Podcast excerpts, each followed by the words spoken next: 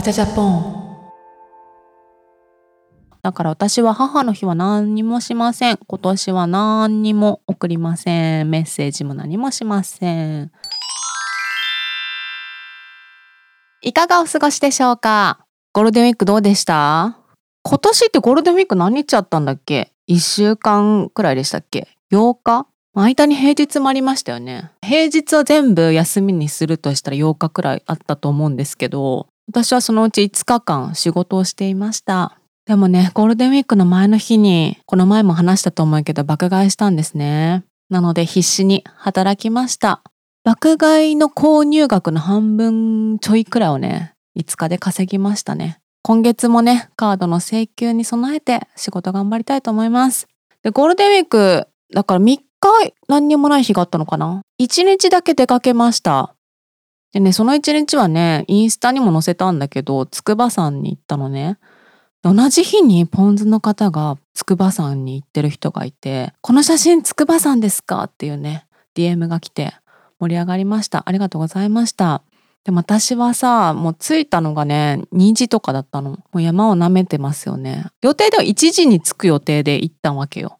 だけど、ゴールデンウィークだから混んでて、渋滞だとね、ものすごい山の近くが渋滞で、着いたの2時で、まあもともとさ、登るつもりはなかったからさ、普通にロープウェイとか、ケーブルカーとか使って行ったんだけど、で、ちょっとだけ山頂まで200メートルくらいかな、登って、あ、山登りしたみたいな感覚だけ味わいました。筑波山ね、初めてだったので、どうだったかな？もう、あんま記憶ないんですけど、久しぶりにゴールデンウィークっぽいこと天気も良かったし自然見たいみたいな景色いいの見たいって思って行ったのでそれはね満たされましたね。でさ山でさこれ私の感覚がおかしいのかな？なんかね犬とね赤ちゃんを抱っこしてる人が結構いっぱいいたの。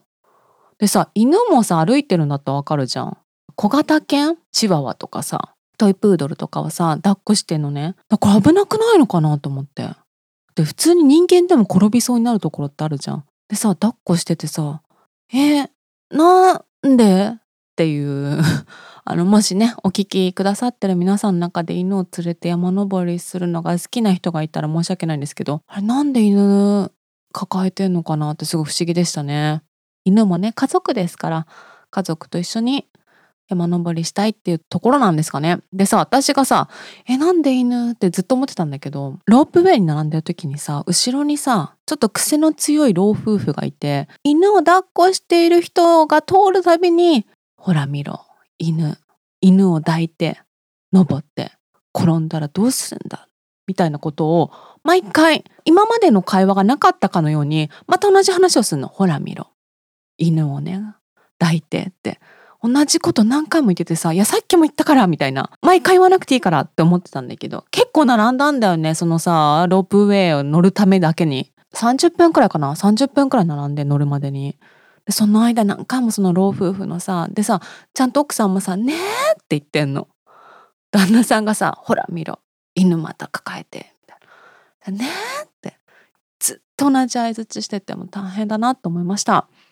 で、赤ちゃんもさ、抱っこしてんだけどさ、危なくないのかな？赤ちゃんどうして連れてってんだろうと思って、すごい不思議でしたね。まあでも赤ちゃんいるからって山登りしちゃいけないのか？って怒られそうだからあれなんですけど、山登りしてもいいんだけどさ、赤ちゃん転んだりとか大丈夫ですか？って思いました。私ね、別に山登りは趣味とかでもないし、あの5年に1回くらい、いや、そんな言ってないな。高尾山に2回登ったくらいのレベルなので、しかもね、ケーブルカーとか、ロープウェイとか使って登る派なので、山にね、赤ちゃんだの、犬をね、連れてっても別に私は何にも、私にはもう何にもね、関係ないのでいいんですけど、ちょっとね、不思議だなと思いました。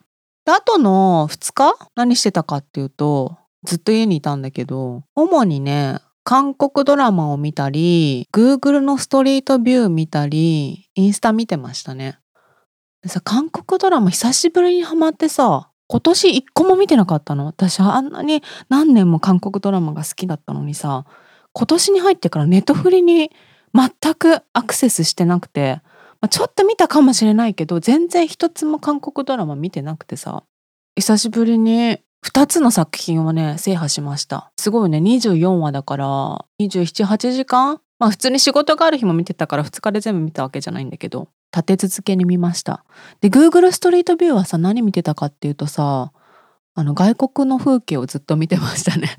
インスタはね、何見てたかというとね、アスリートの妻によるおうちご飯を見てました。おうちご飯シリーズをずっと見てましたね。大変ですよ、アスリートの妻は。栄養バランスだけじゃなくて、器もね、綺麗なものとか、副菜っぽい、なんか小鉢っぽいものに入れなきゃいけないとか、いろいろ大変なのね。まあ、それを見たりしてました。あとね、私が学生時代から追いかけてた読モで消えた人があるのね。まあいろいろ問題があって、もうインスタのアカウントとか全部消しちゃったっていう人がいたんだけど、その人がね、しれっと戻ってたの。1年くらい前からっぽいんだけど、しれっと戻ってて、見つけたと思って、戻ってきてると思ってね、嬉しいと思ってまた見始めましたね。まあ、そういう再会もありました。あとね、買い物もしたんだよね、ゴールデンウィーク。前日にさ、いっぱい買ったって言ったんだけどさ、いっぱいは買ってないの。物は少ないんだけど、単価が高いものをね、いくつか買いまして、ゴールデンウィーク中さ、無印とユニクロ行ったんだよね。この無印とユニクロってさ、別に欲しいものないけど、とりあえず、なんとなく行ったりとかさ、一個欲しいものがあって行ったりするとさ、もう沼じゃないですか。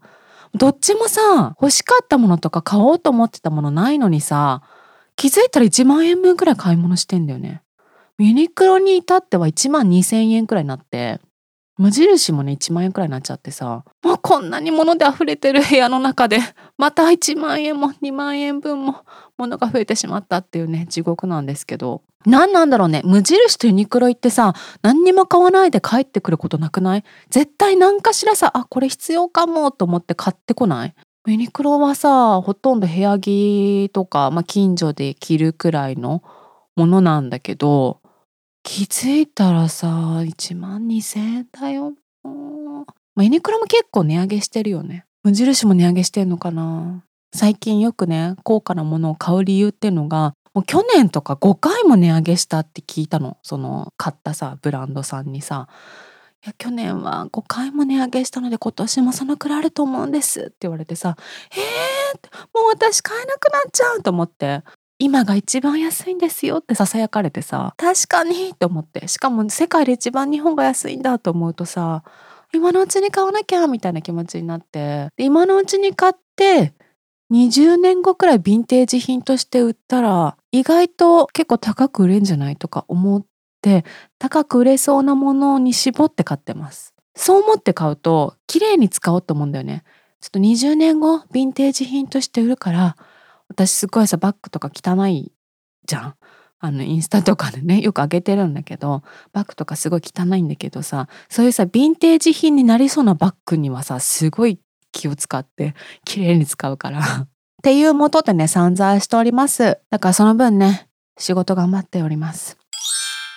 で、ゴールデンウィーク終わったと思ったら母の日ですね。今週末、母の日ですよね。前回のさ、母との確執編がさ、めちゃくちゃやっぱ反響があって、ツイッターでもあったけど、DM とかをお便りとかでもすごい来てさ、だみんな結構いろいろあるんだなと思って。でもやっぱさ、ポッドキャスト聞いたり、特にバジャジャポン聞くような人ってやっぱりそんなね、幸せな人生歩んできた人じゃないと思うのね。で、母の日なんですけど、母親との確執がある方たちだからさ母の日も一悶着あるんじゃないですか？まあもうねきっといろいろあったと思います。皆さんもいい年でしょう。私もいっぱいありました母の日。やっぱりさ親孝行しなきゃとかさ母の日のなんか空気感日本の空気感に押されてさなんか送んなきゃとかさなんかプレゼントしなきゃとか思ってさあげてきたのね。いろいろ考えてさあこれあげたら喜ぶかなとか思ってあげるじゃん。私去年ね久しぶりに結構高価なものあげたんだよね。確か母の日だったと思うけど誕生日か母の日にルンバあげたの。結構高いじゃんルンバ。ちょっとでもね楽してもらいたいなと思って掃除楽になるじゃんルンバあったら。だからさルンバをさ送ったらさいらないのにって言われてルンバなんていらないわよって言われてさもうブチギレ普通さ親からさ子供の頃とかさ人に物もらったらいらないなんて言っちゃダメみたいなことって教わるじゃん。そういうさなんとなく道徳的なことってさ習うじゃん。親は言ってくんだよね娘にはね。いらないのにって言われても私もブチ切れてさじゃあ使わなくていいよって言って二度とプレゼントなんてしないと去年誓ったばかりなので、だかね、何年かに一回ね、誓うのね。で、その感覚を忘れて、あーなんか最近何にもあげてなかったから何かあげなきゃなと思ってあげて、また一悶着あって、もう二度とあげないみたいな感じかな。なので皆さんも気をつけてくださいね。あの高価なものとかあげるとね、そういう嫌な思いしたりするから、まあ、嫌な思いしてもまあいっかって思えるくらいの金額のものがいいと思うし別にあげなくていいんじゃないですかね。だから今週はあれだよみんなね。SNS とか気をつけないとすっごいみんな載せるから母の日ママとここ行きましたとかさアフタヌーンティー行きましたとかさお揃いで何か買いましたとかお花送りましたとかママに感謝とかさなんか LINE のスクショ付きでさ、ありがとうみたいなのとか出してくるから気をつけてくださいね。もう見たくない人は今週末はもう見ない方がいいんじゃないですか？テイクライス母の日とかのアピールもすごいじゃん。でもこの年になるとさ、母の場合もあるからね。だから娘にこういうことしてもらいましたとかさ、もう出てくるから。それ全然さ、しないでくれって言ってるわけじゃなくて全然していいんだけどさ。なんかそれを見てさ辛くなる人もいるじゃん。でもこういう話するとさ、まあ、例えば私がいけすかない女の話とかしてるとさいけすかない投稿ができなくなって寂しいって思う人とかもいると思うの。全然ねいけすかない女の投稿とかしてほしいのよ。SNS は結局自己満だからさ人に気を使ってこれあげないようにしようとか全然思う必要ないと思うんだけど、まあ、見て嫌な人はさ別にミュートしちゃえばいいだけだしさ見なきゃいいだけだからだからあげる人がどうっていうより SNS ってさ見る側のさ努力っていうか配慮が必要だよね。例えばさ今週末母の日だから辛そうだなと思ってもう今週末は SNS 見ないとかさあこの人毎日お母さんと仲良しアピールしてんなうるせえなって思ってたらさもうその人ミュートしちゃえばいいしさフォロー解除しちゃえばいいだけじゃん。これはやらないでくださいとかさ言えないわけだから、SNS ってルールがさまあ法的なもの以外ないじゃん。感謝は投稿しちゃダメだよとかさ、自撮りダメだよとかさ、自慢ダメだよとかもね、ないわけだからさ。だからもう、やっぱ SNS はあれですね。自分側、見る側が何かしらしなきゃいけないってことで。だから私は母の日は何にもしません。今年は何にも送りません。メッセージも何もしません。皆さんのまた母の日の何か鬱憤だったりとか、一悶着あったらまたね、お便りですとか SNS なのでご投稿ください。お待ちしております。ポンズネーム、肩こりさんです。おはようございます。いつも楽しく拝聴しています。朝ね、聞いてくださってるんですね。ありがとうございます。こんな番組を朝から聞いてくださりありがとうございます。おはようございます。赤ちゃんのことを、エケチェン、エケチェンっていう人、何なんですかねすごく気持ち悪いのですが、ネット上でも現実でも時々遭遇します。バジャさんは許せない言葉ありますか？これからもずっと悪口を続けてほしいです。配信楽しみにしています。ご自愛ください。ありがとうございます。エケチェンなんて聞いたことないんだけど、エケチェンとか言ってる人いるんだ。エケチェンですよ。カタカナで、えね。エケチェンっていう人がいるらしい。私知らなかったんですけど、そうなんだ。どうなってんの？エケチェンって何？いや、気持ち悪いっていうか、意味がわかんないわ。エケチェンってなんでケチェンって言ってんの？言ってる人いたら私聞いちゃうかも。え、え、何？え、え、ケチェンって何？って聞いちゃうかもしれない。許せない言葉ね。なんだろうなんか若者言葉みたいなのあるじゃん。もうそれはさもうさ許せないっていうか自分たちもさ若い頃なんか勝手に言葉作って言ってたと思うし。そうなんだくらいだけど許せない言葉ねなんだろうな。あんまり私そんな友達もいないしさ。友達から何か言われて許せない言葉とかもないし。SNS も私実はほとんど見ないんだよね。だからさあんまないないかな。やっぱさこれもさネット上でっていうのもあるけどさ。自分の見るものを配慮しなきゃいけないんじゃない？エケチェンなんて言ってる人と出会わないようにネット上でも身動き取らなきゃいけないだろうしエケチェンって言ってるような人とは会わないように生きていかなきゃいけないんじゃないですか？私の範囲内にはいないですねエケチェンはね。私さ YouTube さ一般受けするようなものも見る時もあるけど結構多いのがオカルトとか未解決事件とか国際問題とかあとね購入品紹介とか人が散財してんの見るの好きなんだよねだからハイブランド購入品紹介とかさアウトレット購入品紹介とか見ちゃうねまあそういう感じなのね私が見てる YouTube ってだからさそんな中にエケチンエケチンなんてないんだよね。はい。なのでおすすめは今私が言ったような YouTube をね一回見ると今後のおすすめにもそのようなものが出てきてエケチェンなんていう人とは出会わなくなるのでおすすめですよ。はい。これからもずっとね悪口続けていきます。あんまね最近悪口ないんだよね。あんまり人と関わってないからっていうのもあるかもしれませんけど。またね、悪口が言えるように人と関わっていきたいと思います。ありがとうございました。ポンツネームなーこさんです。バジャ先生、こんにちは。いつも楽しく拝聴しております。バジャ先生に相談です。コロナ禍が緩和され、3年ぶりに友人と会う機会が増えそうなのですが、友達は大体子持ち。私は子なしなのでどんな会話をしたらいいかわかりません。どういったお話なら盛り上がるでしょうか？お知恵をいただきたくメールしました。もう一つお願いします。最近入社した男性社員の足が匂います。どのように伝えたらその方を傷つけずにお伝えできるでしょうか？アドバイスをいただけたら幸いです。ありがとうございます。いつの間にか私先生になってますが、ありがとうございます。そっか、そうだね。8日から5類にもなって、マスクもしなくていいってなって、会う機会増えそうですね。うーん、どんな会話したらいいかわかりません。でもさ、なおこさんがいつもさ、会話を切り出さなきゃいけないの？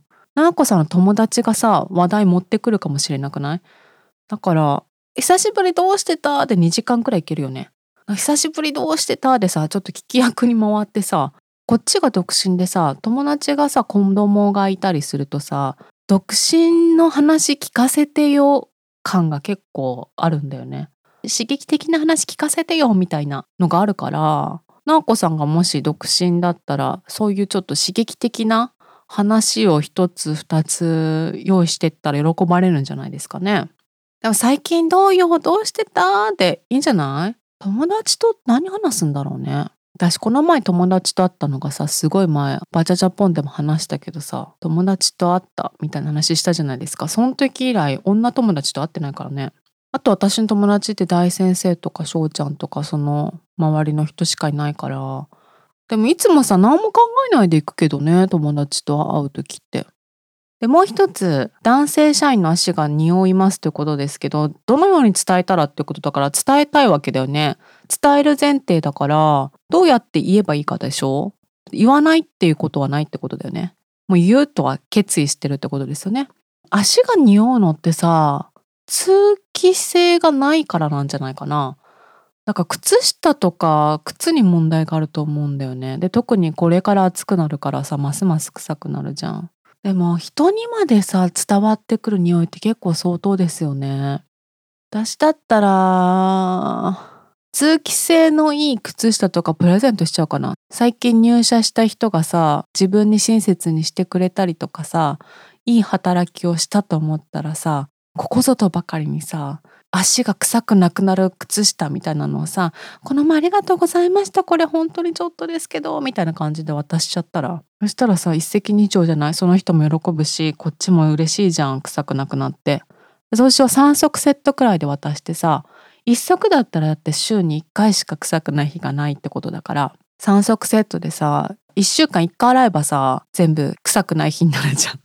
なんかちょっと高いかもしれないけど探していただいて消臭足とかでさ靴下3足プレゼントしてみてください。その話を友達にすればこういう人いてさめちゃくちゃ足臭いのねって言ってもどうやって言おうと思ってすごい悩んだんだけどポッドキャストのお便り出したらさ足が臭くなくなる靴下3つ3足プレゼントしたらって言われて、プレゼントしたの？そしたらさ、みたいな感じでどうですか？友達の方もさ、え、うちの旦那もすごい臭いの、その靴下教えて、みたいな。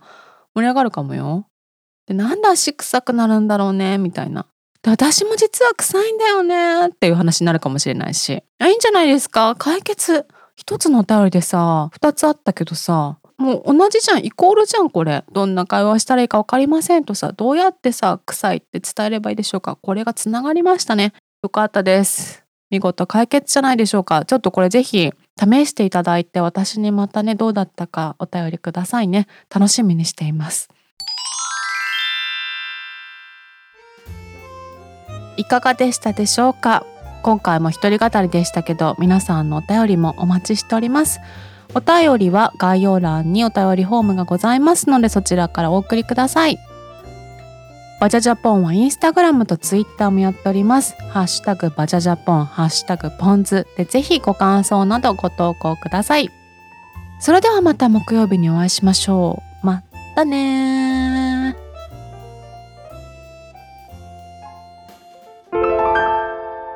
バジャジャポン